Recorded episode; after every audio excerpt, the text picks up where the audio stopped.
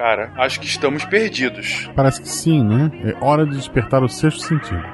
Sexto sentido não. Guaxa, abre o olho, você tá dirigindo, cara. Calma, quando nos privamos dos outros sentidos, nosso sexto sentido se aprimora. Eu vou dirigir usando apenas meu instinto mais primitivo. Fecha os olhos também.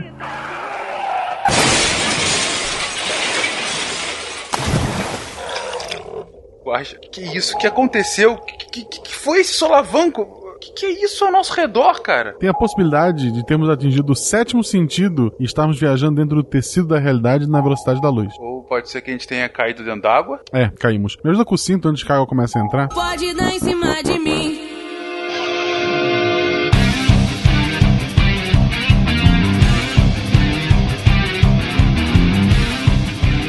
Pessoas! Aqui Fernando Malto Fecas, diretamente de São Paulo. E essa minha apresentação não tem sentido algum.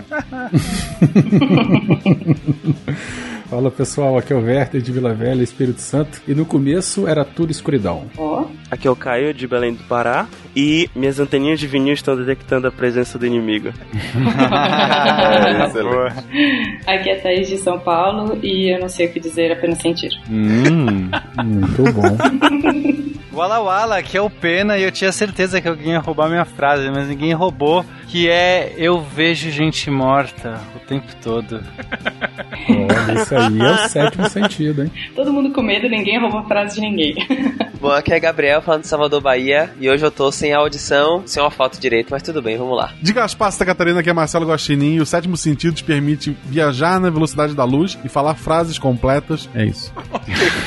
Tá bom. Eita. Você está ouvindo o SciCast, porque a ciência tem que ser divertida.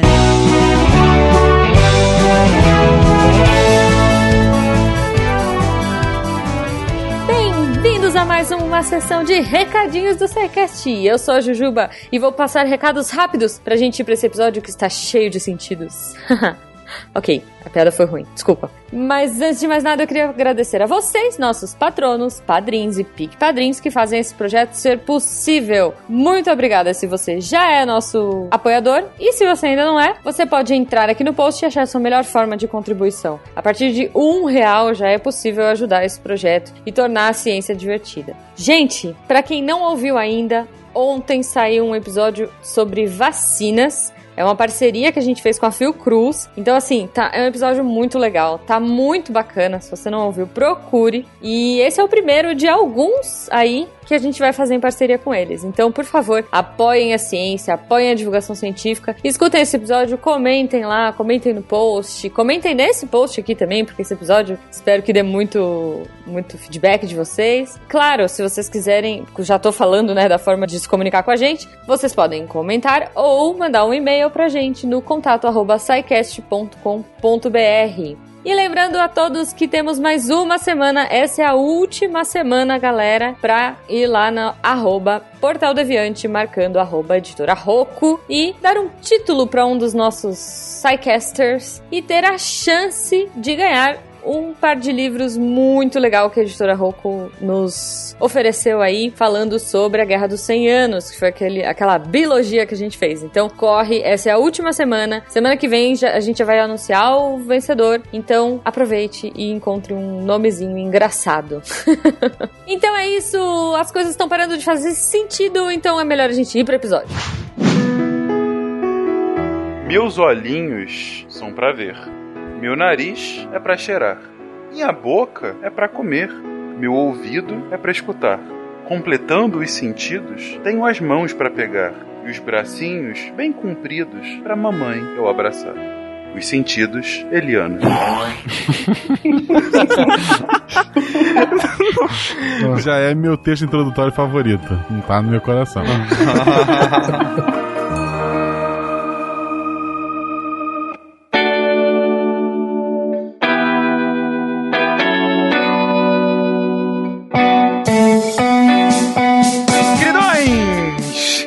Cara, esse cast foi um barato, como veio a ideia. Por que a gente não falar sobre os sentidos? Porque, em geral, a gente tem aquela coisa de temos os cinco sentidos. Os Cavaleiros do Zodíaco nos ensinaram que existe o sexto e o sétimo. E Isso. às vezes, como a gente viu no teatrinho, talvez o sétimo nos faça parar dentro da água. Mas é, é, é muito interessante a gente tentar compreender melhor. Afinal, o que, que é um sentido? De onde eles vêm? São cinco mesmo? É, co- como que, que de fato eles se manifestam na gente e nos animais como um todo? E por isso a gente chamou uma equipe bem interdisciplinar para falar sobre a gênese dos sentidos, por que eles existem, para que eles estão aqui, de onde eles vieram e para onde eles vão nos levar. Gente, mas para começar, o que é um sentido? Caramba, que pergunta difícil. A gente não pensou nisso aí na hora de, de montar essa pauta. Quebrar nossas duas pernas. Pena, vem com a parte filosófica, veio. É, o sentido é aquilo que nos permite interagir com a realidade. Eita, Essa que é a parada. delícia. Ainda bem que o Pena tá aqui. Olha que Tá vendo? Veio a filosofia, Não claro. só interagir, né? Interpretar. Mas é bonito, meu. Tem uma parte filosófica por trás, porque, inclusive, por muito tempo ficou essa discussão sobre será que podemos contar com o nosso sentido para sondar a realidade ou podemos usar apenas razão? Que foi, né, essa discussão sobre essa questão da, da lógica, de, de, de como é que a gente pode descobrir a verdade. Mas fato é, é que o sentido é que nos permite interagir e, as- e a gente tem várias formas de interagir com a realidade. E, e, portanto, a gente vai dando mais sentidos. A gente fala assim, ah, temos cinco sentidos, porque eu posso, eu posso sondar a, a nossa realidade de várias maneiras. né? Cinco. Mas será que são cinco mesmo? Será que a gente não tem outros jeitos? Será que esses, esses, essas maneiras de sondar a realidade não se desdobram em tantas outras? Isso é só uma classificação meio boçal que a gente usa? Mas aí você tá falando da espécie humana, né? Se a gente pegar os, as outras espécies dos animais, né? Os metazoários animais aí, a gente tem uma série de outros sentidos aí que os humanos passam assim, nem perto. Perfeito. Inclusive, eu tava vendo um tipo de. de. Ai, como que é o nome disso? É um, é um camarão? Não sei se é um camarão, é um crustáceo. Tamarutaka. Então, que ele consegue ver é, não sei quantos tipos de, de cor. É esse que você tá falando, Werther? É, a gente tem três cores primárias, né? E o Tamarutaka, se eu não me engano, ele consegue distinguir 15, 16 cores diferentes. É, é ridícula a quantidade de cores. Ele consegue montar uma quantidade absurda de cores com essa, sei lá, como se ele tivesse 15 sensores diferentes. A gente tem três sensores pra ver cores, né? Eu tenho dois porque eu sou daltônico, então na Eu verdade eu, também tenho só tenho dois. eu tenho um dal, defeitoso também é dal- é daltônico, Caio. Também sou. Olha a estatística, tem dois daltônicos no cast, cara. Então nós temos, os seres humanos normalmente tem três sensores, três cones, é, sensores que detectam a cor. Então com esses três sensores a gente consegue montar é, milhares de, de combinações, milhares de cores, né, tons, enfim, é, que seria o verde, vermelho e, e- e o azul. Nos daltônicos a gente tem um desses cones com defeito, ou às vezes até nem tem direito. Então eu, por exemplo, não, eu, que eu sou do tipo deuteranop, quer dizer, o, o do meio, que é o 2, né, que seria o verde, ele é meio defeituoso, ele é meio próximo do vermelho, quer dizer que eu já vejo, sei lá, por volta de, sei lá, um centésimo das cores do que as pessoas normais veem. Então já vejo um centésimo. Agora esse camarão aí, como que é o nome, Werther? O nome comum é a Tamarutaka. Tamarutaka,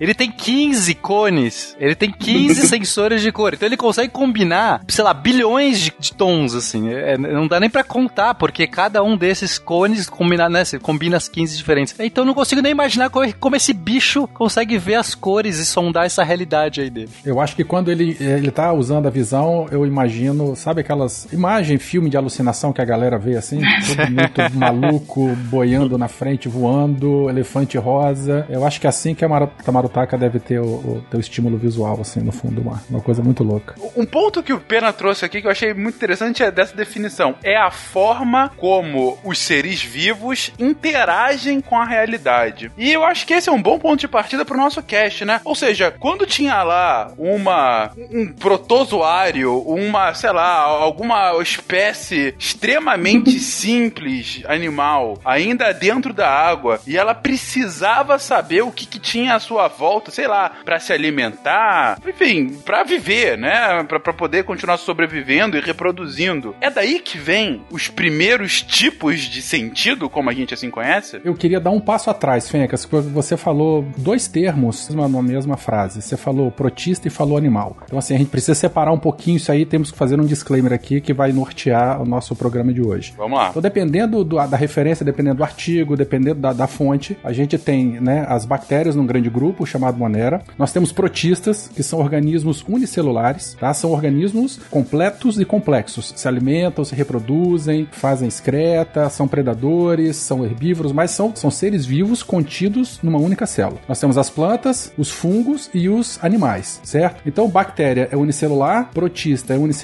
planta, fungo e animal são os pluricelulares ou os metazoários, animais formados por mais de uma célula. Então, hoje a gente vai pegar os protistas um pouquinho e nós vamos falar dos animais, que são os, os, os, os, os metazoários animais. A gente vai focar nisso aí, ok? Beleza. É porque você falou protista e protozoário é, são sinônimos. Aí você botou protista e animal na mesma oração, então a gente precisa só botar os pingos nos is aí. Então estamos falando, além de animais, estamos falando de seres vivos ainda mais simples. E, e como começa, então, desses seres vivos tão simples, o que a gente pode considerar hoje como sentido? Então, mas se você for pensar no sentido, é uma coisa um pouco subjetiva. Porque pensa que esse, esse protista, esse protozoário que você falou, ele tem que sentir várias coisas no mar, por exemplo, ou no rio, ou em algum lugar que ele vive na água. Ele tem que sentir várias coisas, só que como é que ele sente? Ele tem tato que nem a gente? Não tem. Então, ele tem o jeito dele de fazer isso. Por exemplo, uma ameba consegue passar em cima, se ela tá, por exemplo, aderida em alguma superfície, ela percebe que tem umas irregularidades onde ela tá passando. E ela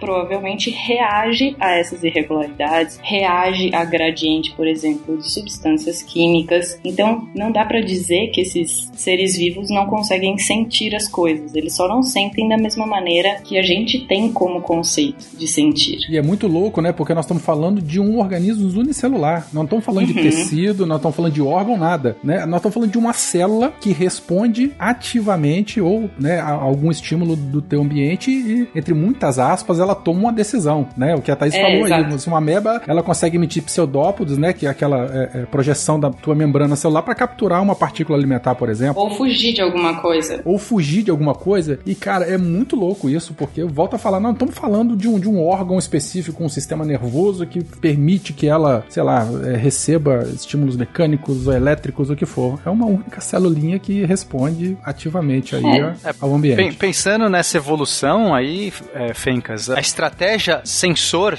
né, ter um sensor, é muito boa, porque imagina que você é um ser vivo que não tem nenhum sensor, você não consegue interagir em nada, você não sente nada. Talvez o- você vai aleatoriamente conseguir se alimentar, você vai aleatoriamente detectar um predador, você vai aleatoriamente. Você não vai detectar nada, porque você simplesmente vai comer se tiver alguma coisa que bateu em você ali e caiu na sua boca, vamos colocar assim, vai. Chegou perto, e você vai reproduzir se você tiver. Então, assim, os primeiros seres, no momento que qualquer ser desenvolveu um sensor, e pode ter sido o sensor mais idiota, o mais simples do mundo, pode ter sido um sensor de temperatura, que ele consegue saber se aqui tá mais quente ou mais frio. Isso já faz com que ele possa nadar para uma direção melhor do que para outra. Pode ter se imagina, o cara consegue detectar um pouquinho só de calorzinho para um lado, ele de repente vai conseguir sobreviver um pouco mais do que o outro que não detectava nada. Então, qualquer tipo de sentido, né? Você é, falou da, da sistema de, de natação aí. Se a gente pegar a, a euglena, por exemplo, que é um protozoário que a gente aprende no segundo grau, ela já tem um flagelo, então ela já tem um sentido de natação, então ela consegue direcionar ou para fugir ou para caçar alguma coisa. E volta a falar, é uma única célula, gente, e ela não tem não tem olho, mas ela já tem proteínas que reagem à luz, né? É, é É, era nesse pedaço que eu ia chegar depois. Né? Então, olha, olha que loucura. Ela tem uma região ali, um acúmulo de proteínas numa região distinta da, da- do, do- daquele corpo celular que reage ou que percebe claro e escuro. Então, assim, nós já estamos falando do- de uma vantagem adaptativa Que enorme. vem até a gente. Esse, esse tipo de coisa vem até a gente. Por exemplo, a gente precisa ir pro sol para fazer vitamina D, por exemplo. A nossa pele tem hoje, até hoje, proteínas que precisam da UV para poder se modificar e fazer coisas que a gente precisa. Então, se isso foi mantido, é porque realmente é uma, é uma vantagem evolutiva muito grande. Agora, eu acho que a questão fundamental aqui de tudo que vocês comentaram, e assim, para que o ouvinte consiga fixar esse início do nosso cast, foi o que o Werther falou agora há pouco, é, e, e complementado pelo Pena, né? A partir do momento em que um ser vivo não tem qualquer tipo de condição de se comunicar com a realidade à sua volta, ele é um ser vivo passivo, ou seja, ele vive aleatoriamente. Quando você tem o primeiro sentido, você pode ser ativo. Você pode, de fato, ativamente tentar moldar a realidade para se ajustar achar o que é melhor possível para que você possa sobreviver. Acho que essa é uma distinção muito, muito clara da vantagem evolutiva do sentido, como vocês estavam colocando agora. E vocês já começaram a, a dar alguns exemplos de alguns desses seres vivos mais simples que já começam a desenvolver tipos de sentido. Que outros exemplos a gente pode ter, gente, uh, de criaturas igualmente simples ou um pouco mais complexas? Bom, se a gente partir,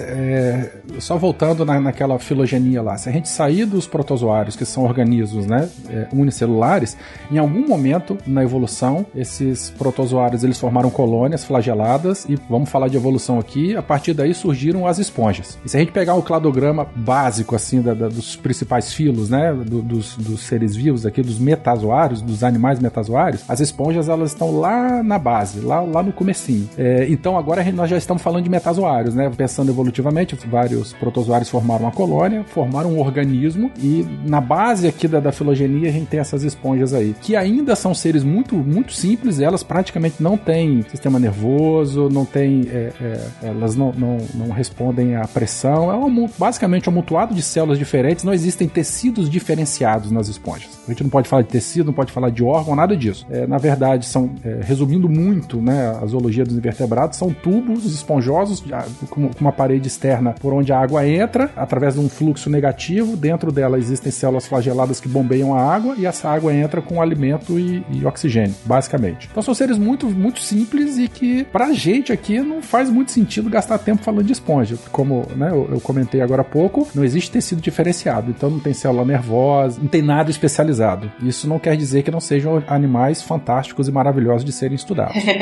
a gente pode pensar as esponjas como sendo, na verdade, só uma, uma colônia de seres unicelulares. E aí, esses seres unicelulares, então elas não compartilham um sentido, não, elas não têm um sentido de organismo inteiro, né? Elas não têm essa conversa. Então, você quase como localmente, cada um desses seres vivos, que são esses eh, seres unicelulares, tivessem o seu sentido já rudimentar e conseguisse, no máximo, pegar a comida que tá ali, bombear uma aguinha para um outro lado, e é isso. E o, o coletivo faz com que isso seja mais eficiente no final das contas. É como se fosse um bottom-up, né? É, várias células individuais, diferenciadas, Exato. vivendo ali, formando essa colônia. Mas não tem um grande sentido geral, quer dizer, elas não compartilham os impulsos que vão passando. Olha, encostou em mim, ó, encostou nela, olha aí. Aí chega lá na outra ponta, ó, que legal, vamos fugir desse predador. Mas não, não tem ainda essa, é, esse sentido. É, mas porque essa conversa entre elas é muito passiva, entendeu? Uhum. Óbvio que tem transporte de alimento, claro, as células de fora recebem o oxigênio, recebem o alimento de algum jeito, mas só que é tudo muito passivo, então não tem essa conversa vai se especializando com o tempo e com a evolução dos animais, e daí você vê que vai tendo especialização nessa conversa até chegar num tecido completamente especializado nisso. Beleza, bom, bom se não, não é para falar das esponjas, então, pobre do Bob. Como é que elas acendem fogo no fundo do mar? Eu só queria.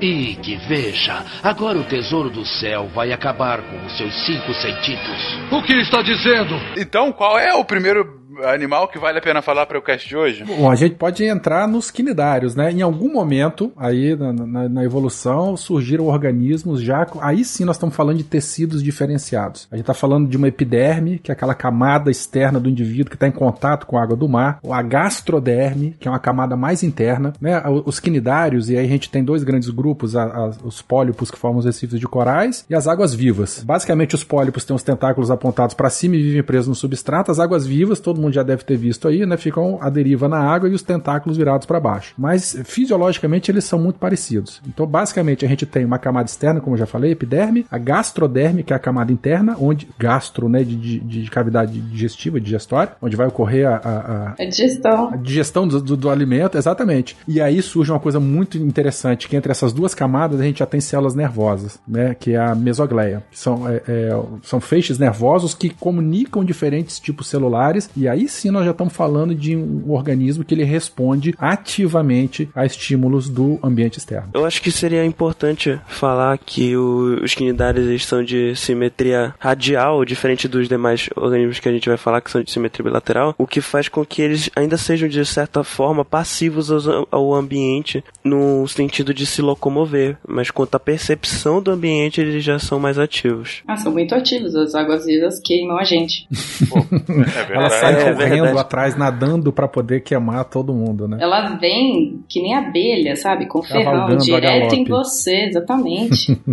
Outra coisa interessante que o Caio comentou, né? Ela tem simetria radial. Isso quer dizer o seguinte: ela tem diferentes partes do corpo iguais, né? Ela pode ser triradial, pentarradial, enfim, o que for. E como tem partes iguais ao longo do corpo, é um organismo, né? Que, que ele tem estatocisto, então ele já são células especializadas que ajudam a perceber o equilíbrio. A gente pode falar desse.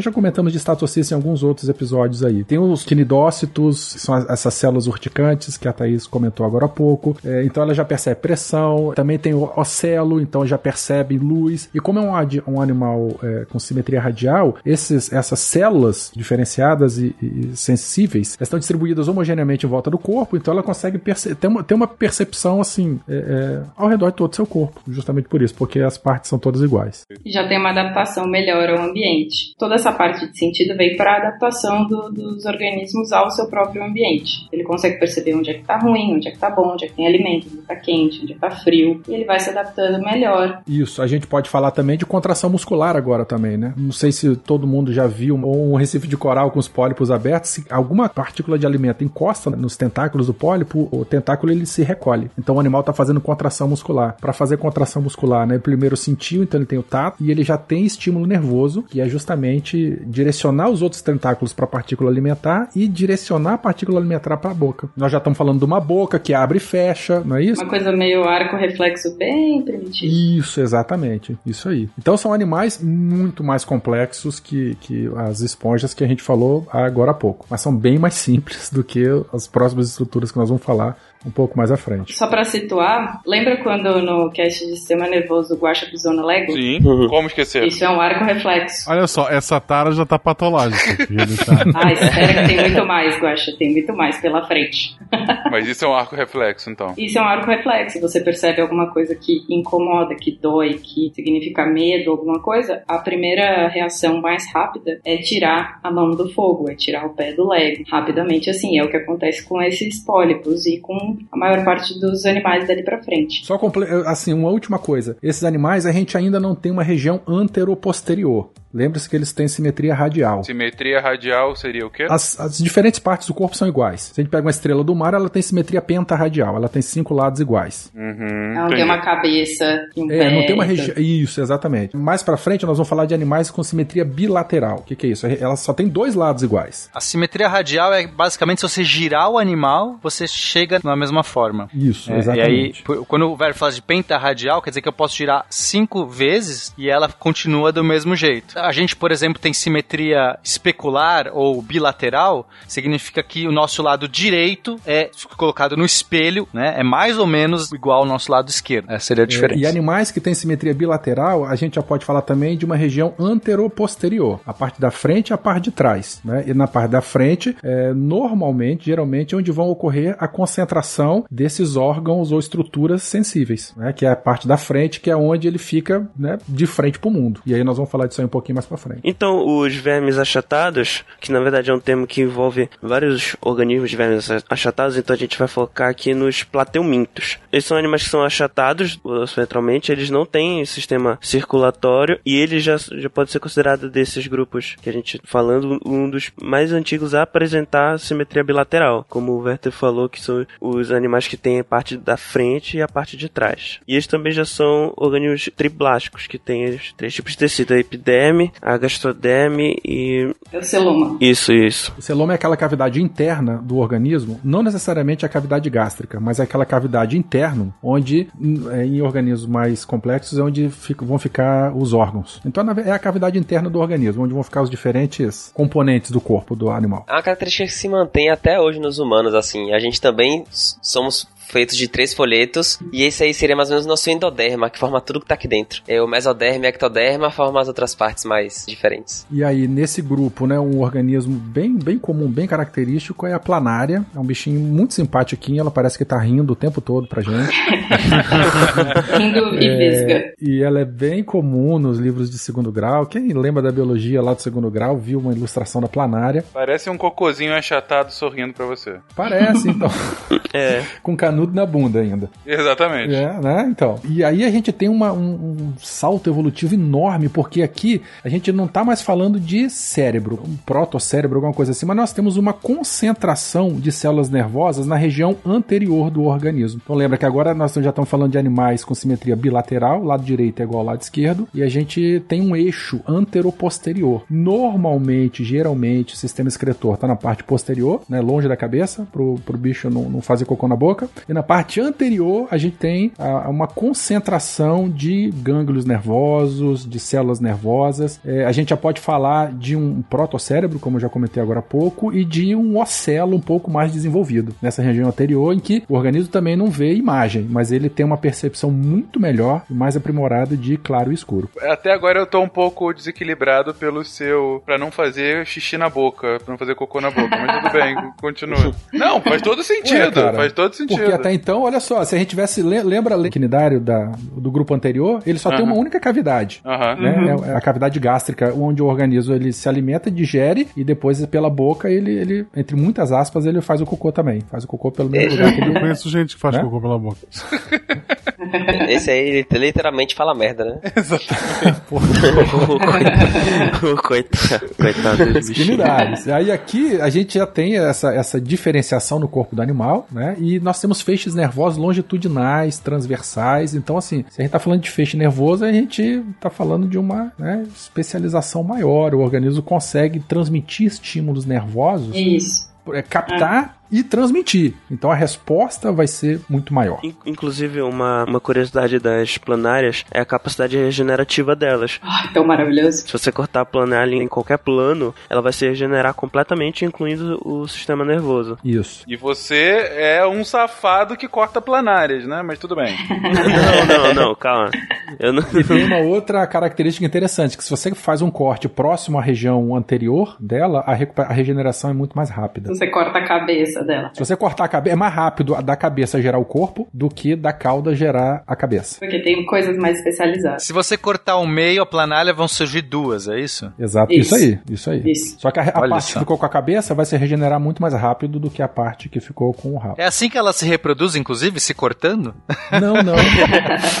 Seria um jeito, né? Eficiente. Preciso fazer uma outra. É, é, nesse caso aqui, eles já têm é, fecundação cruzada já. É. Interessante. Já Olha tem células só. masculinas e femininas. É, elas são hermafroditas. Isso. E que veja, agora o tesouro do céu vai acabar com os seus cinco sentidos. O que está dizendo? Ok, planária já deu pra ver que já tá ficando o negócio cada vez mais especializado, principalmente quando vocês citam que tem um tem nervos, né? Você tem um sistema nervoso aí dentro, como disse o Werther. Não só você sente, como você comunica o que sentiu. E isso eu imagino que continue por aí nos animais cada vez mais complexos, não? É, aqui a gente vai ter uma grande separação no nosso cladograma, né? Que dos vermes achatados a gente tem os vermes cilíndricos, caramujos, minhocas, é, que são os, os, os anelídeos, né? Os artrópodes, por, por um lado. E pro outro lado a gente tem estrela do mar, equinodermos, e aí a gente tem todo o eixo dos vertebrados, tá? Então, é, é, no nosso cladograma tem essa grande separação. É, é muito interessante, Fenka, se a gente pensar evolutivamente, como é que surge um olho, né? Claro que a gente pode fazer isso até com todos os sentidos, mas acho que o olho é, é- eu já vi muita gente usando um exemplo de olho até pra ir contra a evolução natural, dizendo assim, olha,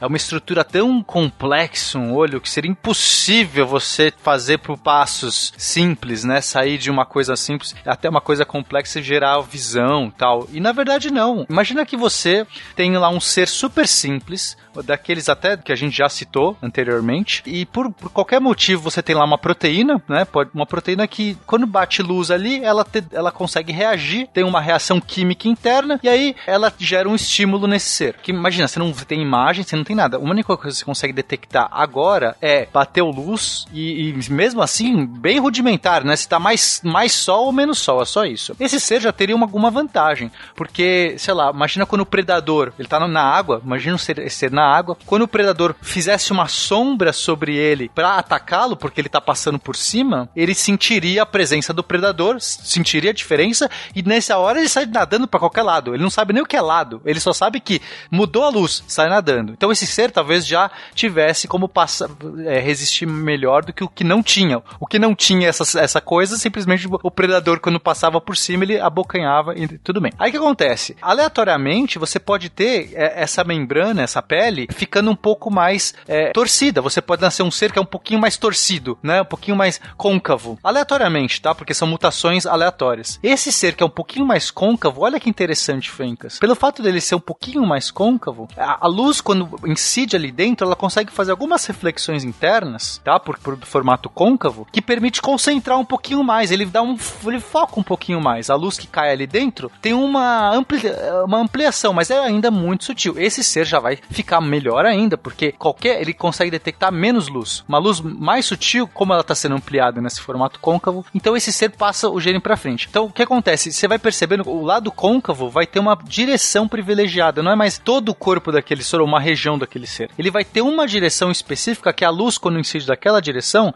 ele consegue detectar melhor. Então agora ele pode ter direção, ele, ele pode rotacionar e meio que olhando, né, entre aspas, então a gente tá falando de um olho, gente, é só uma pelezinha que tem uma proteína consegue detectar um pouco de luz por um, com um formato levemente côncavo, tá? Mas isso já permite esse ser conseguir se locomover no espaço e se orientar, porque quando ele olha para um lado, ele, ele sente, ele vê a luz que tá vindo ali, vira pro outro, sente. Já tem uma localização só por conta dessa, dessa pequena concavidade. E aí esse ser vai passando esse gene para frente, quanto mais côncavo ele vai ficando, mais ele concentra. Então vai formando uma estrutura mais circular, vai, vai virando essa aquela região específica, vai virando esse ocelo, que já vai ser uma estrutura que vai ter um formatinho de uma concha, que vai ser ótimo. E eu imagino okay? que ao longo das gerações, pelo que você está falando, como essa primeira mutação que fez com que essa estrutura fosse pela primeira vez côncava, ela foi uma vantagem evolutiva. Então, quanto mais for mutando, mais for, for dobrando, melhor. Mais ele pode focar essa luz. Isso. Então, os que tinham o formato côncavo passaram o, o gene para frente,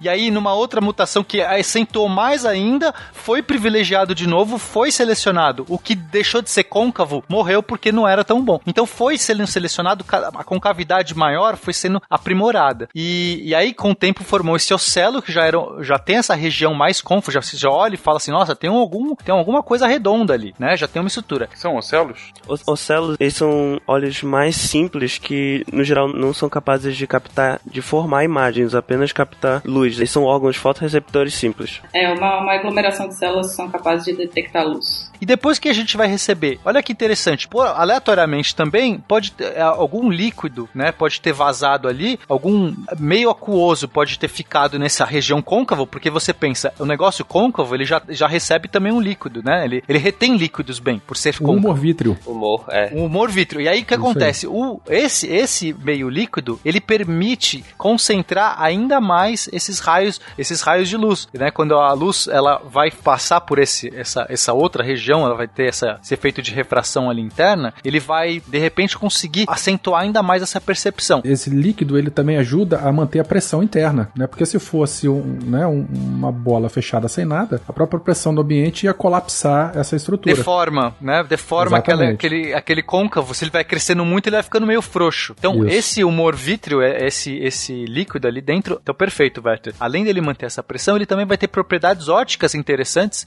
que Isso. vai permitir concentrar ainda mais essa luminosidade. E aí a próxima etapa, então agora a gente já tem praticamente assim, né, uma estrutura globular com líquido dentro e uma parte dessa, dessa estrutura que está na frente, é, que é transparente, né? Então o que acontece? Esse, esse côncavo se fecha, essa bolha se fecha para manter esse, esse líquido dentro e a parte de cima tem que ser transparente para a luz poder passar. Se ela fosse opaca, a luz não passaria. Então ele vai ter uma região ali que é transparente. Essa parte transparente pode começar a, a ter uma rigidez também aleatório e formar uma lente. Já é transparente, né? Ela já tem que ser transparente para a luz poder passar. Ela vai se deformando, vai começando a ter uma rigidez também por aleatoriamente. De repente, ela começa a ter uma lente vira um cristalino. E agora que a gente tem as células do fundo desse côncavo vão cada vez se especializando mais, porque elas vão se aprimorando. Então, toda geração que tem essas células tendo mais sensibilidade vão ser, então vai formando a retina. O humor vítreo que está ali no meio também vai se aprimorando, de repente, a densidade para ficar ideal, para manter essa pressão para manter essa, essa, essa condutividade luminosa, sei lá o que, e a frente vai formando uma lente, e assim você tem um olho. E é simples. Começou com uma pelezinha, com uma proteínazinha que, te, que detectava melhor. E é nessa hora, querido ouvinte que eu gostaria de, junto de você, seja lá onde você estiver, começar a bater palmas pra essa tal de evolução. Porque puta que pariu. Sério, gente, vocês conseguiram compreender o quão simples e ao mesmo tempo é brilhante esse processo? Literalmente, né? Tem que brilhar. Verdade. Foi por conta de uma série de falhas, geração após geração, que foi levando a pequenas modificações que eram minimamente melhores do que os seres anteriores. E assim foi, foi evoluindo de tal forma que essas pequenas modificações conseguiram fazer um órgão tão complexo, do nosso ponto de vista hoje, tão perfeito como é o olho. Ó, eu tô pra dizer que eu tava lendo esses dias que ele não é perfeito. Você estragou a magia do Fencas, Roberto, cara. Poxa, eu tava tão feliz falando aqui. Não, desculpa, não, desculpa. Agora você descobriu que ele não é perfeito? Não, olha só, sabe por que que não é perfeito? Porque tem muita gente que tem catarata, que é o cristalino que fica opaco. Que Se fica fosse opaco, perfeito, é. não teria, não teria catarata. Ok, é muito ok, bom, é. cumpre muito bem a tua função, mas ainda não é perfeito. Ah, mas é tranquila, a cirurgia de catarata dura 15 minutos, rapidinho. Você está driblando a seleção natural. Só queria fazer uma sugestãozinha. Tem um episódio do Cosmos, não sei se vocês já viram, que conta essa história do olho. Muito bem, muito bem feito, assim, e com animações muito bonitas, que vão mostrando os celos aparecendo e tudo isso que o Pena contou, óbvio, de um jeito mais visual, pra gente conseguir entender isso. É do Mas novo ou é do velho, Thaís? Do novo, do novo. É um dos primeiros. É bem legal. Eu só queria fazer um, só um adendo aqui sobre o que o Werther falou do olho, da catarata. Eu ouso dizer, Werther, que o fato do- da gente ter catarata, né, assim, é, você fala, não é perfeito porque tem catarata, porque a catarata ela só se desenvolve depois da fase de reprodução. Quer dizer, é uma doença que ela só vai aparecer com seres vivos mais velhos, né, com a velhice. Então o que acontece? Você não seleciona, né? Quer dizer, se você tiver Isso, ai, que massa, cara. alguém que não tem catarata, não vai ser mais selecionado porque já reproduziu, já passou do, do crivo ali. Você passa pra frente, né? Ela tá dando um golpe. Mas já passou, né? Esse aqui é o ponto, é um golpe. Todas as doenças só surgem depois da fase de reprodução, elas não são mais selecionadas pela evolução natural. Então, nesse ponto, sim, você pode ter um monte de doenças, que inclusive a própria velhice, porque, desculpa já causando aqui, Porra, que a própria sacanagem. velhice talvez não seja mais do que uma doença que passou porque ela não tem o crivo da, da evolução natural. Tá, então, pelo, pelo que eu entendi, o- a evolução toda aconteceu porque em terra de cego, quem tem ocelo é rei. Aí,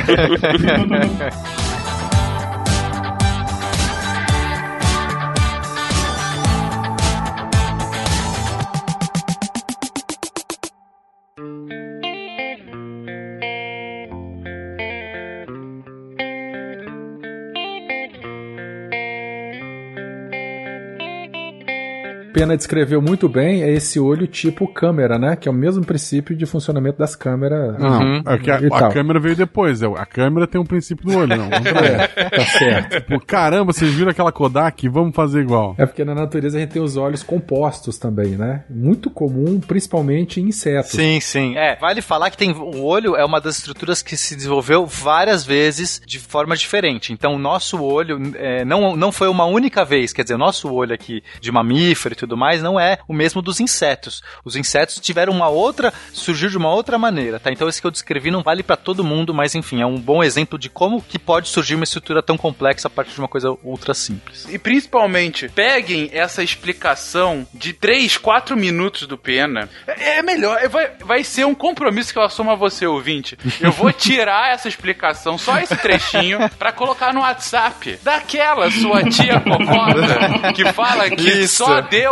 pode ter criado um olho por ser uma estrutura tão complexa. Logo, o criacionismo tá certo. E manda pra ela. Fala assim, tia Cocota, ouve, ouve com carinho. E entenda por que, que eu discordo de você. Agora, olha que coisa doida, assim, né? Já que a gente tá focando agora. no- focando, olha. No, nos Olha só, Olha agora só. todos. Mais uma vez, Penny Fencas. Mais Fala uma vez a Matrix. O Pena descreveu esse olho do tipo câmera, né? Que é muito comum aqui nos vertebrados e tal. É, não que ele não ocorra em outros filos. Então, por exemplo, eles ocorrem nos, nos moluscos, que são as, as lulas, polvos e tal, não sei o que lá. Mas se a gente pegar na filogenia, os artrópodes eles vêm depois, eles são mais recentes do que os, os moluscos. E grande parte dos artrópodes tem os olhos mais simples, que são esses olhos O composto. o composto, exatamente. Então, assim, organismos, entre muitas aspas novamente, né, mais evoluídos, têm estruturas oculares mais, mais simples. Então, essa história aí de que eles surgiram e ressurgiram várias vezes aí ao longo da, da história evolutiva. Quebra o criacionismo total. E o Malta não concorda que o olho sendo tão fenomenal e especial ele não merece ser lambido? Não, não, não, não. Ah, por um cachorro, né? Olha o cast de zoonoses aí. Por um cachorro.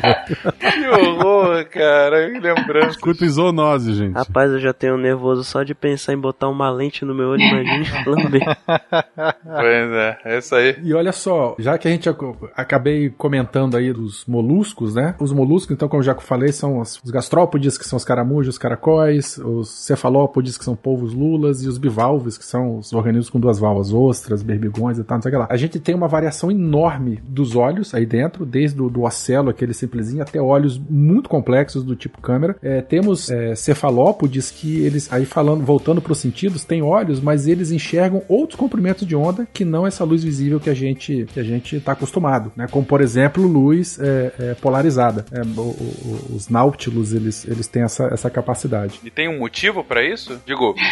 tem um porquê? É, ok, foi a partir de evolução, blá blá blá, mas é, eles têm uma vantagem adaptativa por conta de poder enxergar luz polarizada, por exemplo. A gente sabe disso? Ó, eu tenho certeza que o Pena vai querer fazer outro monólogo aqui explicando a polarizar, a luz polarizada.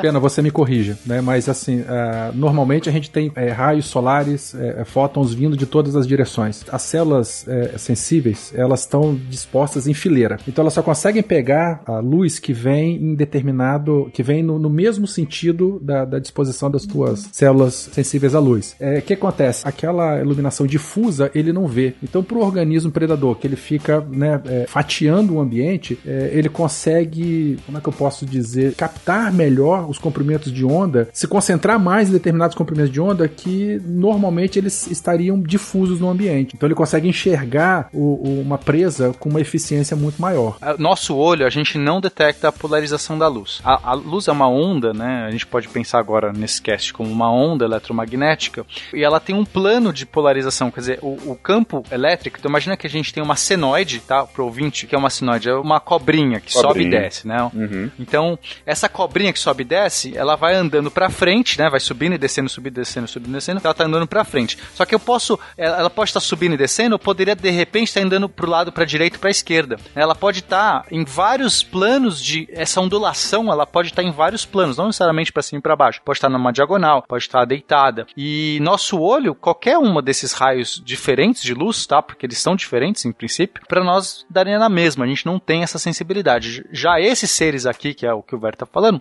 ele consegue saber se os raios estão alinhados, tá? Mais num plano vertical ou num plano horizontal ou no meio termo. Para que serve isso? A luz do nosso cotidiano, ela não é polarizada, quer dizer, as superfícies refletem luz e espalham essa luz em vários eixos. Então, quando a luz bate numa parede, é que ela tá num, num eixo, ela vai sair em outro, tá? Porque no geral a gente vai ter todas as polarizações possíveis. Só que em alguns casos a gente tem uma, um, um acúmulo de luz polarizada, que é, por exemplo, no mar, na água ou numa, no, num vidro, toda vez que a luz reflete sobre uma superfície, ela tem uma reflexão. A luz que sai refletida num certo ângulo, que a gente chama ângulo de Brewster, mas eu não vou entrar muito nesse detalhe sobre o que é o ângulo de Brewster, mas basicamente um ângulo específico somente sai uma luz polarizada num único eixo. Os outros eixos de polarização, a luz morre, ela não passa. Isso quer dizer que um ser que consegue detectar é, essa polarização, talvez ele tenha alguma vantagem, principalmente se ele está trabalhando num meio, num meio aquoso, né, na água, porque esses reflexos, né, esses reflexos específicos que a luz vai ter quando ela atravessa, vai polarizar a luz. Então, se ele tem, ele consegue ter um, saber qual é a luz polarizada, ele vai de repente distinguir qual a luz que está difusa no meio e qual aquela que exatamente atravessou, que é, fez essa reflexão. Isso pode dar uma vantagem, tá? Eu não sei exatamente pensar como que seria essa vantagem. Pode ser, é, não sei, uma coisa do predador passando bem na, em cima de uma luz específica, tá refletida, enfim. Mas ele pode provavelmente ter alguma já que foi selecionado, né? Ele, ele tem alguma vantagem. Pena, eu acho que uma, um paralelo que tu pode fazer sobre a percepção da luz polarizada, se eu não me engano, o, os óculos 3 deles funcionam dessa maneira, não é? Sim, Cada sim, é, mu é muito legal. Como é que a gente vê no cinema 3D, né? Pra gente ver uma imagem 3D, a gente tem que ter uma imagem no olho esquerdo diferente do olho direito, tá? Porque esse é o princípio de você ter uma visão estereoscópica. O, a visão do olho esquerdo não é exatamente igual à do direito. E a, não é que ele é muito ele é um pouco diferente. E quanto mais diferente for a imagem, mais próximo o objeto está. Então convido novamente os ouvintes a colocar um dedo próximo do olho, né, no, perto do nariz, e piscar o olho direito e esquerdo, você vai ver que o dedo anda, ele move bastante. Por quê? Porque esse objeto está perto. Agora, se você olhar um objeto longe, na parede, sei lá, distante de você, você piscar um olho do outro, ele move pouco. Então, o jeito que seu cérebro sabe que o objeto está perto é quanto mais diferente for essa imagem do olho direito e esquerdo, mais, mais próximo ele tá. Ok, como é que você faz o cinema 3D? Você tem que projetar duas imagens no, no na tela, tá? Então você vai projetar dois projetores, ou às vezes um projetor consegue fazer duas imagens, uma pro seu olho esquerdo e outra pro seu olho direito. Só que quando você, a imagem chega no seu olho, os dois olhos pegam as duas imagens. Então você, se você vê sem óculos 3D, você vai ver uma imagem dupla, né? É, você fala, nossa, que esquisito, você não consegue ver direito. Aquela imagem fantasma, né? Exato. Só que o que acontece? Um projetor está com uma luz polarizada num eixo. O outro projetor está com a luz polarizada no eixo oposto. Então vamos supor que um está no vertical, o outro está no horizontal. Quando você põe o óculos 3D, o olho direito tem um polarizador que só deixa passar a luz polarizada no eixo vertical e o esquerdo só a luz polarizada no eixo horizontal. Então, o seu óculos bloqueia o, o óculos lado direito bloqueia a imagem do olho esquerdo. Só deixa passar do direito e do esquerdo vice-versa. E assim você cada olho vai receber apenas uma imagem. Mesmo que no telão tenham as duas sobrepostas, o seu olho, o óculos vai bloquear a imagem que não é para você ver naquele olho. É muito legal isso e realmente funciona. Eu queria fazer um pequeno comentário que o ouvinte desse cast, nesse momento, esse ouvinte que tá agora ouvindo no, no ônibus, ele já bateu palmas aleatoriamente no ônibus, ele já vibrou conosco quando a gente tava defendendo a evolução, e agora ele tá que nem um maluco com o, olho, com o dedo na frente do olho, assim, e já tá sendo olhado por todos os outros é, companheiros de ônibus. Ele é um doente que Não, está... mas Fencas, tem uma coisa mais legal que esse ouvinte vai fazer quando ele for no cinema ver 3D a próxima vez. Ele vai tombar a cabeça. Ele vai pegar o cabeça e girar de lado, sabe? Tombar o, o pescoço assim pro lado. Tá em 90 graus. Encostar a orelha no pescoço. A orelha no pescoço. Quando você faz isso, o olho que tava recebendo a imagem polarizada na vertical vai virar horizontal. E o que tava recebendo na horizontal vai virar vertical. Você vai trocar a imagem de cada olho. Você vai estar tá recebendo com o seu olho esquerdo a imagem do direito, com o direito a imagem do esquerdo. Eu vou ter que ir amanhã no cinema, cara. eu nunca fiz isso. O 3D vai estar tá ao contrário, você vai estar tá vendo as coisas meio do avesso. É bizarro, é bizarro. A coisa que tinha que estar tá perto tá longe. O seu olho se confunde inteiro. É muito legal, faça esse Aí, teste. A Damaru Taka com 16 cores, aquela visão psicodélica. Aí você pode aplaudir a ciência nessa hora, cara. E você fala assim: caraca, polarização é muito legal. Caraca. Enfim, enfim, estamos voando aqui no tema do nosso cast, mas obviamente o Pena acaba de engrossar a bilheteria dos cinemas 3D, que a partir de agora irão receber pessoas só pra ver filmes com deitadinha a cabeça assim. Se você ouvinte ver alguém com a cabeça deitadinha, saiba que ele também ouve o SciCast. Grita SciCast. Pena, o Pena tá sendo patrocinado pelos cinemas e pelos fisioterapeutas, né? Que no outro dia também vai estar tá todo mundo meio tortinho. Exatamente. Né? Exatamente.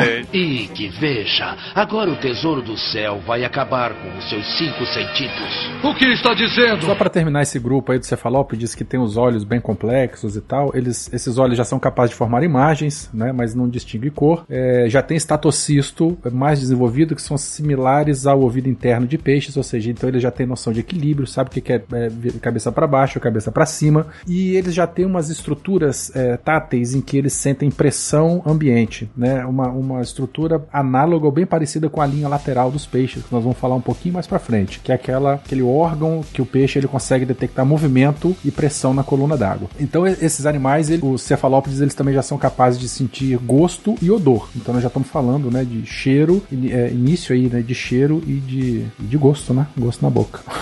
só para fazer uma piada ruim, é assim que o povo, povo conseguia prever quem ia ganhar na Copa. Por quê? Você lembra do povo, povo que previa os Lembro, jogos? claro, mas como esquecer? Ele chegava e falava assim: Hum, vai dar merda. Esse jogo aqui vai dar merda.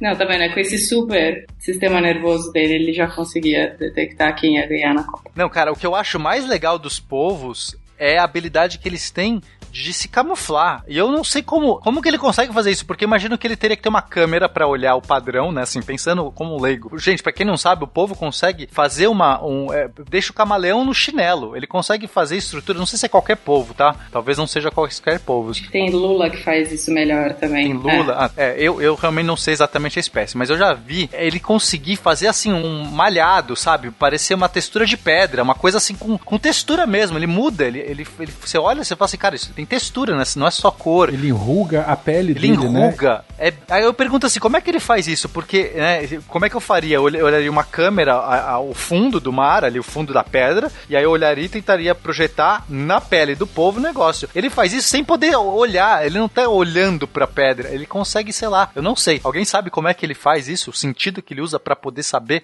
a textura, sei lá, gente. É, é, é para mim isso é mágico. e olha que louco, né? Você falou de textura, eles também são capazes de mudar as cores, né? Porque eles têm pigmentos na pele. E a, nas sépias, que é como se fosse aquela lula mais comprida, aquilo é tão. aquele bicho é tão espetacular que ele consegue mudar a cor do corpo no sentido longitudinal. Então, se ele tá um indivíduo, né, tá com a fêmea de um lado e um macho pro outro, ele consegue um lado atrair a fêmea longitudinalmente, aí do outro lado ele tem um outro padrão de cor para tentar afugentar o macho. Olha que, que doideira. Caraca! É, era o que eu ia falar, que isso é um, uma das formas mais é, é, desenvolvidas deles de comunicação. Isso, isso aí. Eles se comunicam muito dessa, dessa maneira. Não só é uma maneira deles se camuflarem e se proteger, mas não, é uma comunicação ativa. Sim, sim, eles brilham, eles se comunicam, eles ficam fazendo padrões de cor, de ondulação, sei lá, de, de, de luminosidade, sim. e isso é, comunica. Eles são seres, até onde eu sei, bastante inteligentes, né? Povo povo. Não, povo povo. povo, povo. ok, mas assim, no geral, não só o povo povo. Eles são, são, são bichos inteligentes, não são? Como que tá na, na classificação aí dos, dos bichos? São, são inteligentes. Polvo é tão doido, cara, que ele consegue abrir pote para pegar caranguejo dentro de pote. O pessoal faz experiência aquária, pega, pega potezinho transparente, bota um caranguejo dentro e fecha. Ele vai lá, sente o pote, vê o caranguejo, é, com a força do tentáculo, ele, ele, ele, por algum jeito, ele sabe que ele tem que desrosquear a tampa para poder pegar o, a comida dele dentro do potinho. Ou seja, ele é melhor do que o Velociraptor. Ele não só abre porta, ele consegue desrosquear. ele é melhor que muito marido. É o melhor bicho do planeta. Tem povo que sai de um aquário, olha que doido, ele tá no aquário aqui e tem o, a presa tá no aquário de lá. É, tem, tem uns casos de colegas que trabalham com isso e tal, e o povo de noite, ele espera todo mundo sair, e aí ele sai, vai pro chão se debatendo todinho. Ele de dentro do aquário, ele consegue enxergar para fora do vidro e depois ver o que tá dentro do, do outro aquário, lá do, do, outro lado da bancada. Nossa. E aí ele sai e tal, sobe, pega o, o caranguejo e volta para onde ele tá. Ah, ele volta ainda. Volta, e, e fala assim, volta. assim, é, não, não sei quem foi aí, tá? no dia seguinte, né, ele fica coçando a cabeça. É assim. muito interessante, muito interessante isso. É sonso ainda por cima. Eu, eu imagino a preguiça do estagiário que teve essa ideia. E se eu desse um pote fechado com caranguejo? Tipo, tanto trabalho abrir essa porcaria. Deixa o caranguejo dentro do pote, dá pro bicho, ele come a hora que ele quiser. E um, um detalhe que é muito louco é porque os, os cefalópodes, que seria uma classe dentro de molusco, eles têm esse, um cérebro muito complexo, complexo comparado com todos os outros moluscos que têm um cérebro muito simples. E aí já é um salto de, de cognição e sistema nervoso gigantesco dentro de um único grupo. Não teve agora há pouco um artigo científico sério de uma pesquisadora tentando uh, ligar a existência do, dos polvos como, dos cefalópodes como um todo, como uh, bichos que teriam vindo de outro planeta? Saiu esse ano, inclusive. É sério isso? Não é primeiro de abril? Aspas pro Fecas falando sério, artigo sério.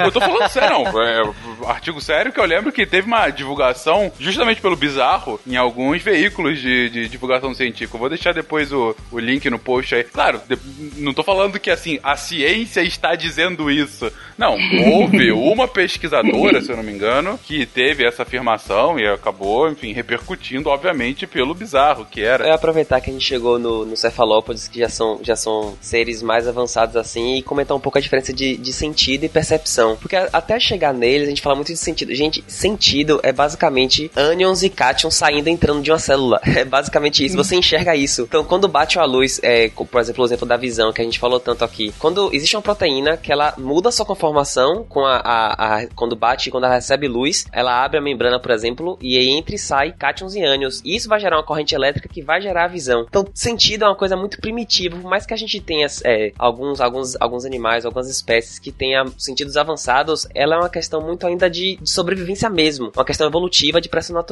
Já a percepção que a gente viu, por exemplo, agora no, no, no polvo que abre o, o pote do caranguejo e tal, a percepção é uma interpretação dos sentidos que ela só ocorre em seres mais complexos. Então, basicamente, em mamíferos, em aves, em alguns cefalópodes, por incrível que pareça, eles, apesar de eles estarem um pouco afastados na, na escala. Eles são aliens. É.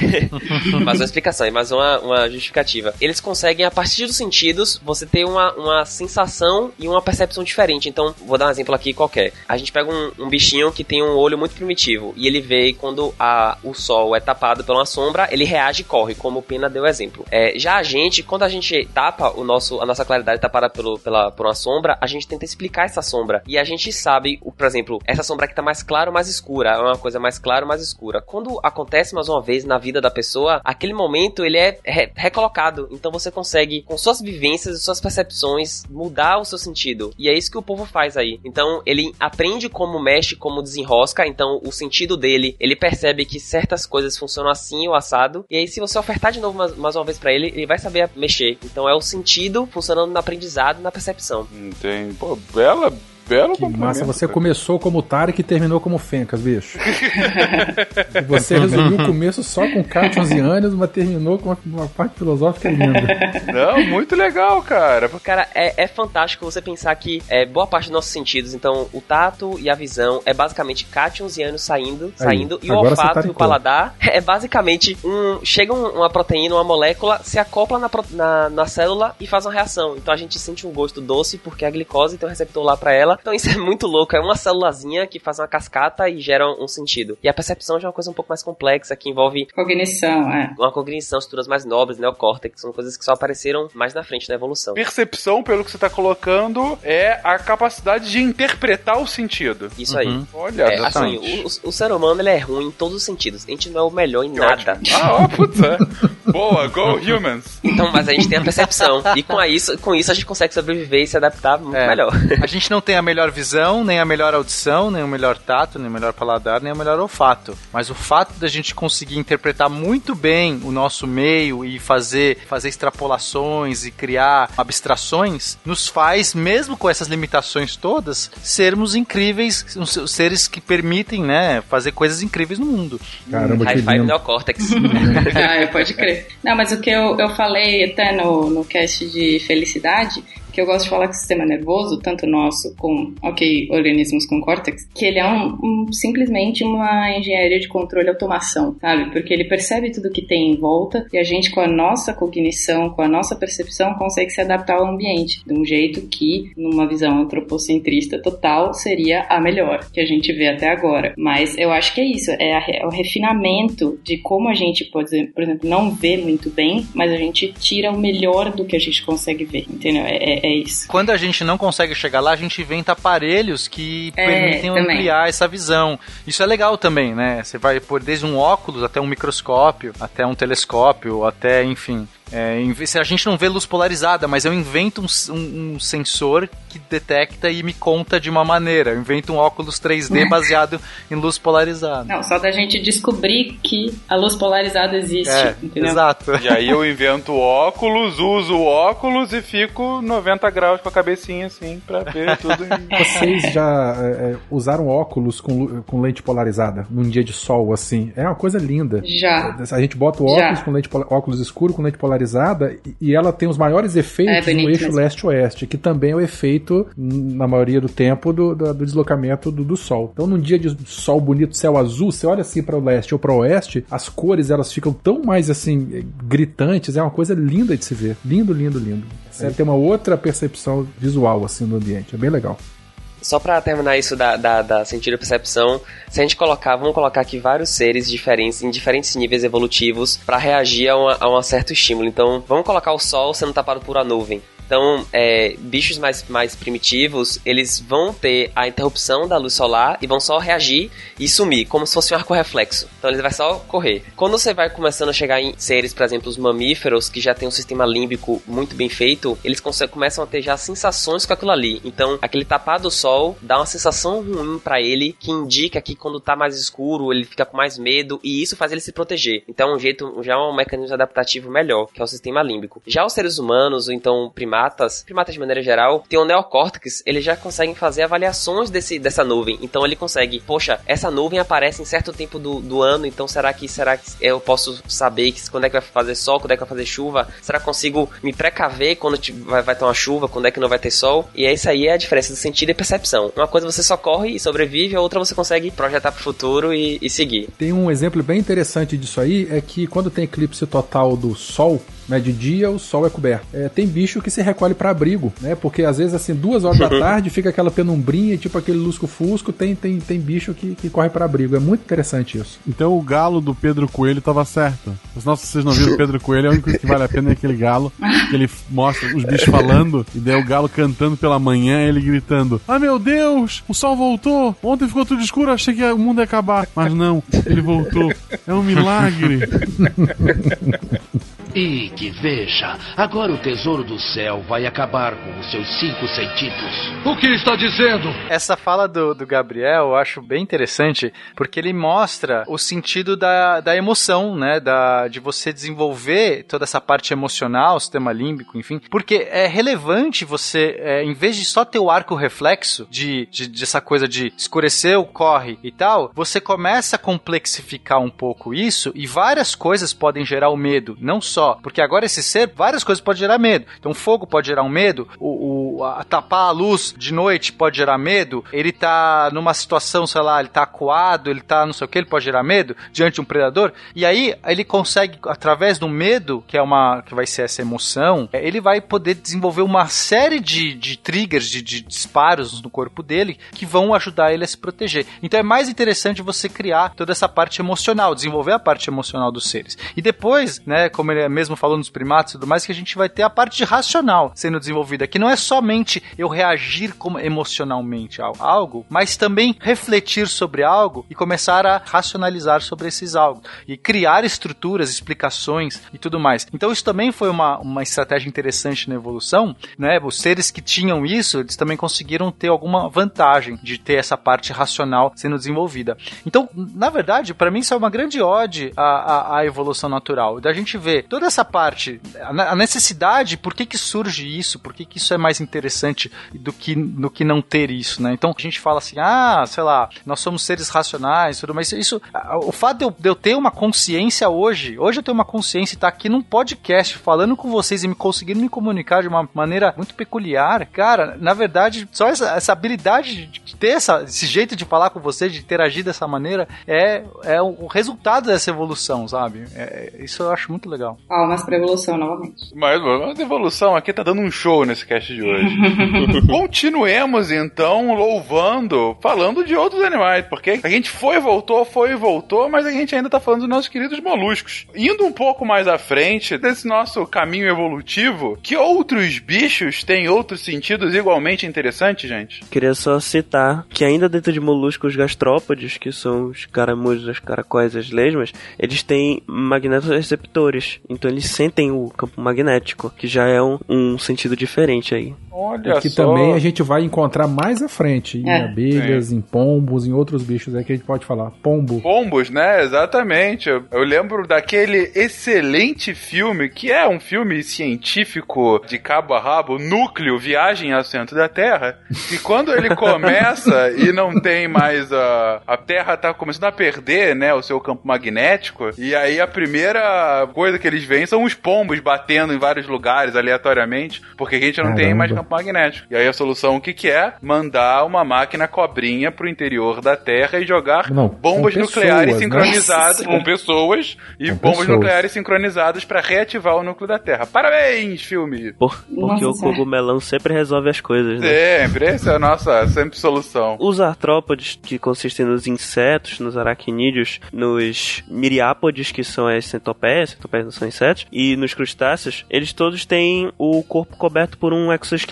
Então, uma coisa que é comum nos insetos e nos crustáceos, que ajuda na percepção do ambiente, são as cerdas, que são modificações dessa membrana de quitina do presente em todos os artrópodes. E as cerdas, elas têm várias funções, podem ser tanto mecanoreceptoras quanto quimio- quimiorreceptoras. Por exemplo, no caso dos crustáceos, eles têm algumas cerdas no, nos pedipalpos, que são, são apêndices próximos à boca, que ajudam eles a- na, na alimentação. Aí outro exemplo de cerdas, que são mais especializadas, são as tricobótras dos aracnídeos. As tricobótras são cerdas muito finas que conseguem sentir vibrações no ar, o que faz com que os aracnídeos consigam perceber o movimento sem necessariamente estarem visualizando o que está causando aquele, aquela perturbação no ar. E elas conseguem reagir de forma apropriada a isso. Tanto que uma aranha, usando as tricobótras, ela consegue capturar, ela consegue saltar e capturar um inseto voando sem nem estar virado pro inseto, só sentindo a vibração que, as- que o bater das asas causa no, no- nas correntes ar e perturba as tricobótras. Então, eu vou falar da barata, porque a barata não é tão especializada assim quanto a aranha em relação às cerdas, mas ela tem uma coisa muito imbecil. Pra mim, barata é o bicho mais escroto que existe no planeta. Então eu vou falar com nojo já dela, porque pra mim ela podia parar de existir. O que acontece é que, como é que ela respira, a barata? Eu já chego no porquê que eu vou falar da barata tom. Ela respira por um, por várias fendas que ela tem nesse é, exoesqueleto de quitina, que são chamados espiráculos. Ela não faz aquele movimento que a gente faz de respirar, então você não vê caixa torácica levantando, diminuindo. O ar entra e sai e ela respira numa boa. Só que ela usa isso para perceber o ambiente. Então essas vibrações no ar e no chão, ela percebe pela mudança do ar em volta dela, tá? Então imagina que você chegou em casa, Guaxa, ao invés de ver um leve, você viu a barata, ok? Então a barata tá lá no cantinho dela, com aquelas antenas filhas da puta.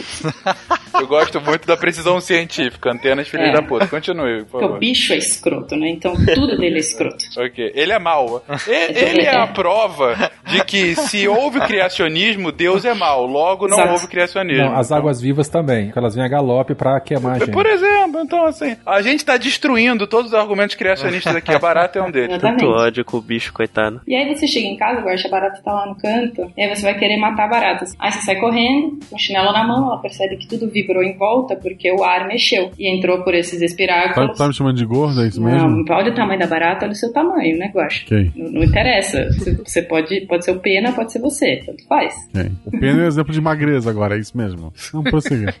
Ah, Nossa, gente. Eu, pe- eu peso como uma pena, gente. É, peso pena, exato. Peso pena.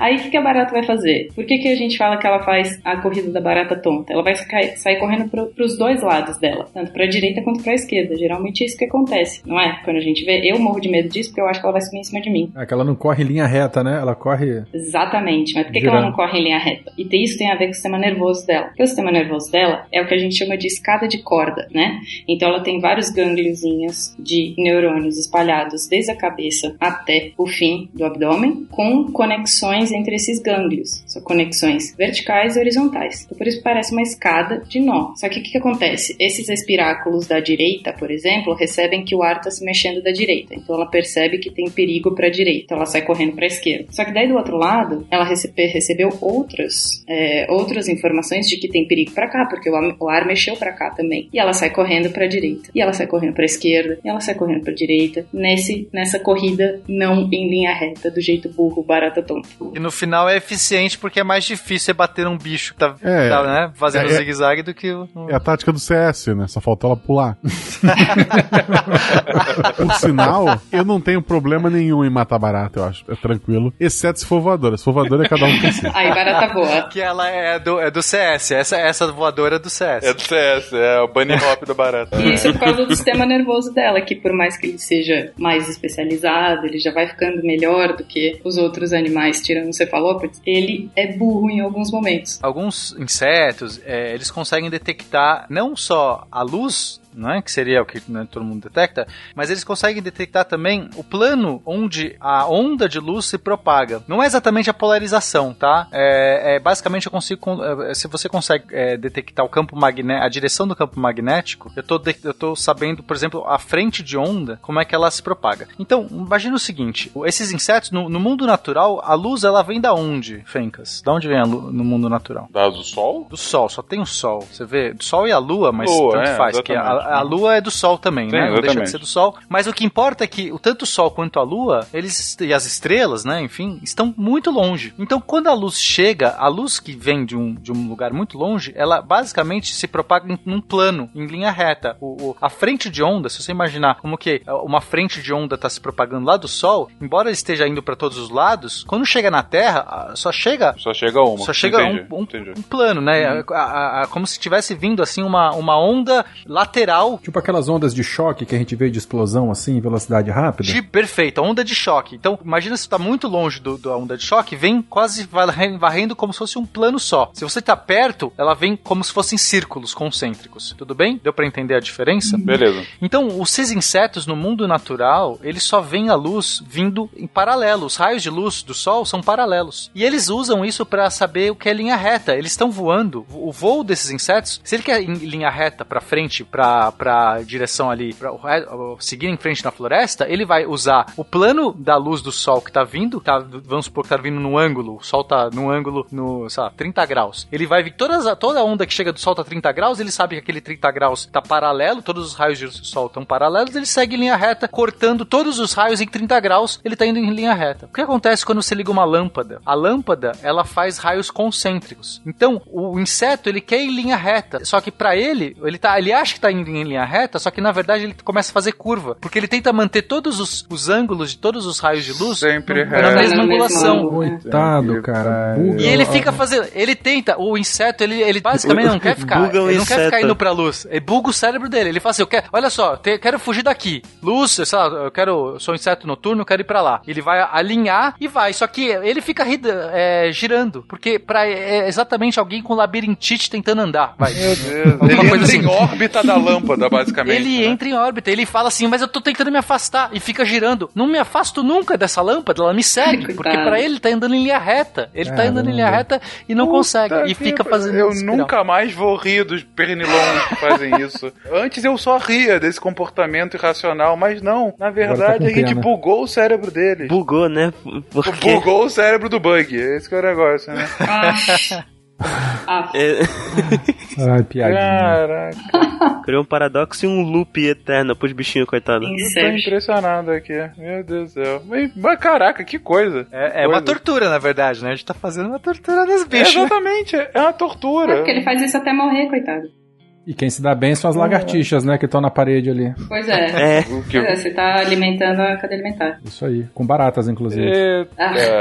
Eita. Eu queria complementar umas coisas aqui com ainda em artrópodes, é, é porque saindo um pouco da visão, alguns artrópodes eles têm uma membrana cuticular que ele serve mais ou menos como um órgão análogo ao tímpano, então eles são capazes de, de, de perceber vibração sonora. E esse- essa membrana ela varia de acordo com, com os insetos, por exemplo, tá fica no tórax do de percevejos, no abdômen de, de gafanhotos e das mariposas, ou mesmo na- nas pernas do de grilo e esperança esses outros É por isso que falam que o grilo escuta com o joelho? Isso, é por isso mesmo. Oi? Olha só. É, eu já tinha ouvido que os grilos escutavam com o joelho. É por isso, porque a essa, esse órgão análogo ao tímpano fica no joelho do grilo. Nossa, que bizarro. exatamente. Ah, Que bizarro e interessante. Onde é que vocês queriam que a orelha de vocês fosse se ela não pudesse ser na cabeça? Só pra, Boa pra provar? pergunta, Guaxa. Onde que poderia ser? Na mão, assim, eu podia direcionar. É, exatamente, Direcionar. sabe? Eu quero ouvir mais. Aí eu vou lá e afasto minha mão assim pra mais perto de você.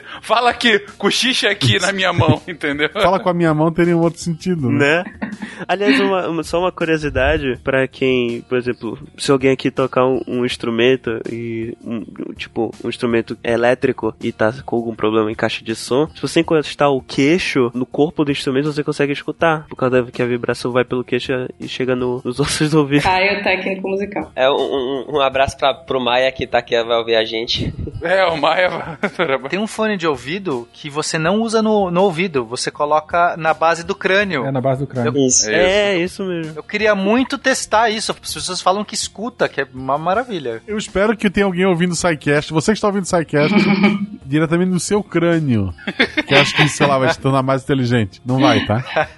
É porque, na verdade, o aparelho auditivo ele é realmente um amplificador pro nervo coclear, né? Se você conseguir estimular diretamente o nervo, vibrando o crânio, ou então um aparelho auditivo que vai direto lá, você dá pra ouvir tranquilo mesmo. Eu posso falar um, rapidinho das antenas que eu falei na minha introdução, porque as antenas nos insetos, elas têm várias funções diferentes, tanto mecanoreceptoras quanto quimiorreceptoras. Por exemplo, a maioria dos insetos sente cheiro, por assim dizer, e sente gosto pelas antenas. E aí tem uns besouros lindos também, né? Aqueles besouros assim que é, quando eles estão captando é, feromônio no ar, as- ele coloca as antenas pra cima assim, às vezes abrem antenas acessórias assim, tem cada imagem muito que bonita, legal. muito colorido assim, é bem legal. Hum, é interessante. Falando em feromônio, vários insetos é, utilizam é, o feromônio, que basicamente é, é o sentido, é, você usa o sentido de como se fosse uma, um olfato para se comunicar. Então olha que legal, as formigas elas conseguem dizer é, por que, que as formigas fazem aquele percurso, todo mundo segue certinho, né?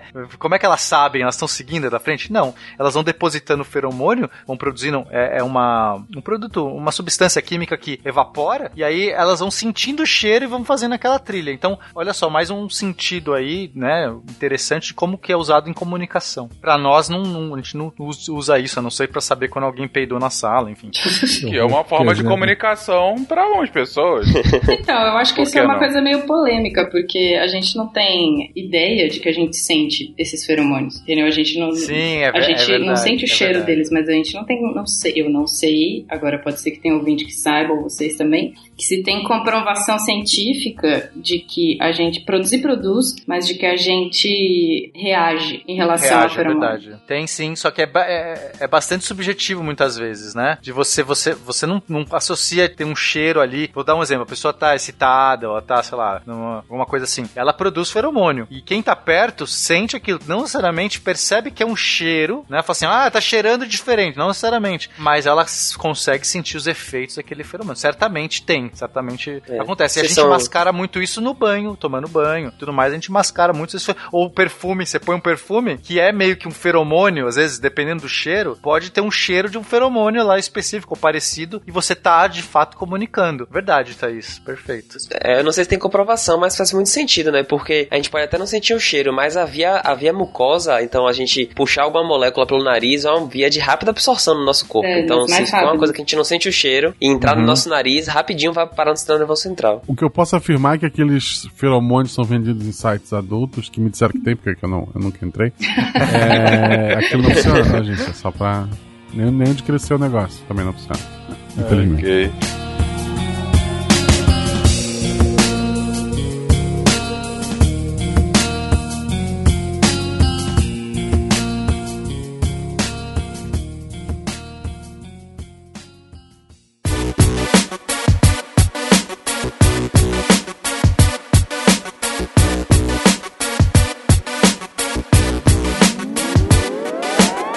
Chamado Lady Weber. Não sei se vocês já ouviram falar. Basicamente foi um cara. Foi ele e o Fechner, são, são dois alemães que começaram a, a fazer testes sobre como é que o ser humano sente, não só os seres humanos, né? Mas no caso ele estava usando os seres humanos, porque a gente consegue comunicar, falar, não, mais tá mais alto, mas é mais fácil, né? De, de, de usar. Mas basicamente eles tentavam mapear como é que é a nossa sensação. E eles chegaram em, em uma lei que é muito interessante, que é a- as, as diferenças que a gente sente, elas são proporcionais ao tamanho, à intensidade do estímulo. Eu sei que isso tá meio bizarro, vou tentar explicar de uma maneira melhor. Se eu tô num ambiente com muita luz, para eu perceber uma pequena variação de luz, essa variação tem que ser grande do que se eu tivesse num ambiente com pouca luz, para eu perceber uma pequena variação pode ser pequena. Então, ou seja, eu- a variação tem que ser proporcional com o, o tamanho do estímulo. Isso vai gerar uma percepção logarítmica. Aí é, você fala assim, nossa, logaritmo, nunca mais quero ver isso, pena, não fala isso que eu tenho trauma.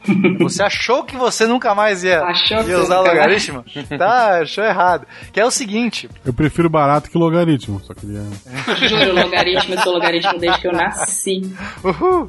Então, gente, o que é essa escala logarítmica? Isso é tão, isso é tão legal, eu até uso isso nas minhas aulas de, de cinema, de fotografia. Imagina o seguinte: eh, se você vai inventar um jeito da nossa percepção, você é Deus, agora você pode criar o que você quiser, você talvez criasse uma percepção linear. Ou seja, se eu receber, vamos usar audição, só, só que a gente tá usando muita visão, vamos usar uma audição só pra ficar, já que é podcast, vai ficar mais fácil pro pessoal entender. Então imagina que você vai fazer uma correlação linear. Então, você escutou A, aí você vai ter um estímulo de 1. Aí você escutou A, o dobro, tá? Porque eu não vou conseguir fazer. Aí você faz 2. A, triplo, 3. E assim por diante. Você vai fazendo uma gradação de volume, tá? De, de intensidade. E você vai tendo uma percepção linearmente correlacionada. Então, se você dobra, você dobra a percepção. Triplica, triplica a percepção. Isso parece razoável, certo? Se você for fazer um sentido, você acha que isso é razoável? Fenka, você acha que, que é bom fazer assim? Hum, Legal, um pra um, bonito.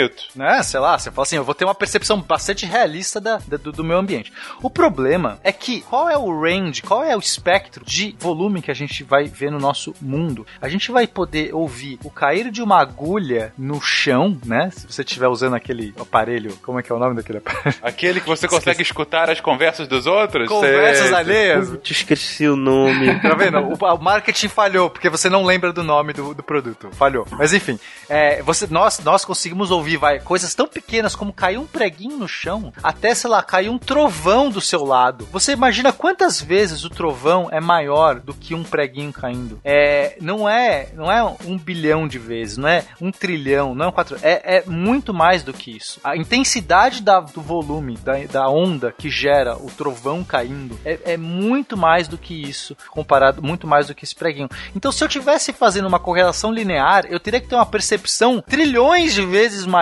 do trovão em relação ao preguinho. Vocês percebem que, primeiro, seria insano, né? Você gerar um ser com essa percepção toda. E a gente saturaria. A gente não tem como nossos nervos, nossos neurônios, passar sinal com tanta, tanta profundidade, com tanta gradação. A gente tem um limite de, de corrente elétrica e tensão que a gente pode aplicar. Porque não é linear. Porque você usa vários tipos de informação pra passar que aquilo tá naquela gradação. Você não usa uma só, como se fosse só a corrente elétrica. Perfeito. Mas ainda assim, né, se a gente tivesse tentasse fazer uma correlação linear, eu não eu saturaria em algum momento ou para baixo ou para cima, eu não conseguiria ter quantidade de informação suficiente. Então a gente usa a escala logarítmica. A escala logarítmica basicamente é o seguinte: quando eu tô no muito pequeno, uma pequena variaçãozinha é, é muito muito perceptível. Agora, se eu tô numa escala numa área muito grande já de, de espectro, no trovão caindo, eu não vou conseguir ouvir o, o- no- quando o trovão cai, eu não vou conseguir perceber se era um trovão com um pouquinho mais de prego, prego, o trovão mais o prego caindo. Aí não vai ser, importa saber se era dois trovões,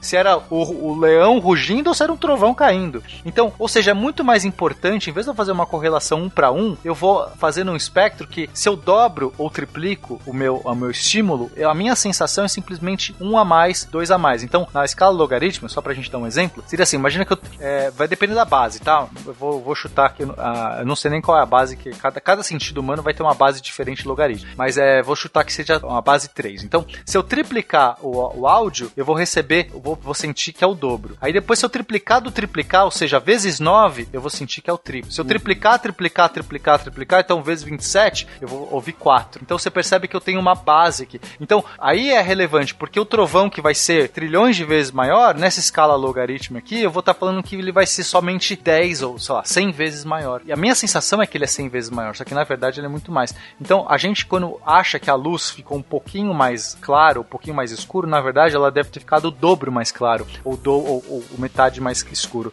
A gente não percebe as coisas linearmente. Se você tentar medir, usar uma escala sua e falar assim, quanto que a luz ficou mais clara ou mais escura, a gente erra, comparado com um, um instrumento que vai medir linearmente a coisa. Então a gente, todos os nossos sentidos são logaritmos, todos, cada um com uma base diferente. Isso é muito interessante porque, é, é, então, novamente, a evolução fez assim, provavelmente no começo as criaturas talvez tivessem uma escala mais linear, depois o logaritmo ficou muito mais interessante, mas é muito bonito ver isso, sabe? Porque as coisas pequenas só nos interessam quando os estímulos são pequenos, né? Variações pequenas só vão fazer sentido quando o estímulo é pequeno. Se o estímulo é grande, a gente só vai querer saber variações maiores, variações grandes. Acho que está explicado, está explicado. Resumidamente, é, você não precisa ter uma sintonia tão fina nos seus sentidos, porque senão você os usaria muito mais do que você precisa no dia a dia. Você precisa sim ter uma amplitude tal que você consiga reconhecer os extremos de igual força para que você consiga sobreviver. Por que, que à noite as coisas ficam mais barulhentas? Sim. Não, não é isso? Quando está de Exatamente. noite, qualquer barulhinho, qualquer você vai mexer coisa. uma cadeira. Brrr, Exatamente. Caraca, meu vizinho vai acordar. Porque de dia que você tem tanto barulho, tudo isso, a sua percepção tá no nível de muito barulho. Então você só vai perceber grandes variações de barulho. A cadeira, arrastando uma cadeira de dia, no dia barulhento, é, você nem percebe. Agora à noite, qualquer sonzinho vira, vira uma coisa grande, porque a gente tá na escala do muito silencioso. E com essa explicação sobre o porquê somos muito mais inteligentes do que achamos que somos,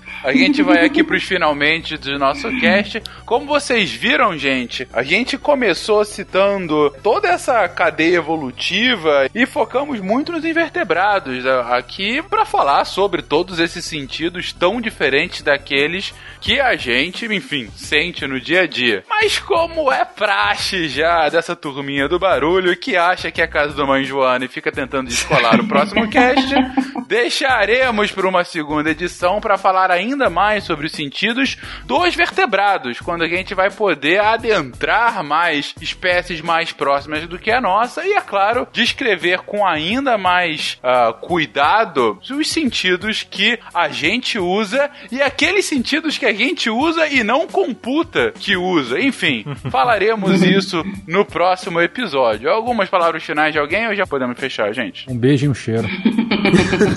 então eu posso falar que hoje nós aprendemos que os Nautilus enxergam melhor do que óculos 3D, o povo é um alienígena, o ser humano é a raça mais versátil do RPG, os, os grilos escutam com o joelho e, e eu acho que é isso mesmo. Tá, e que barato é o bicho escroto. Eu queria saber como a gente saiu do Orcelo pra Marcelo. Era só isso que eu queria. ok. a gente saiu do invertebrado pro Werther, bravo.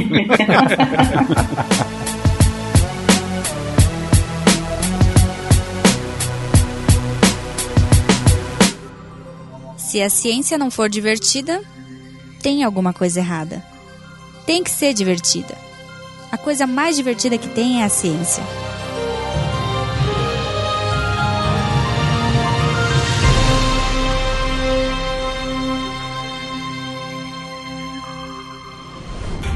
Este programa foi editado por Talkcast. Edições e produções de podcast.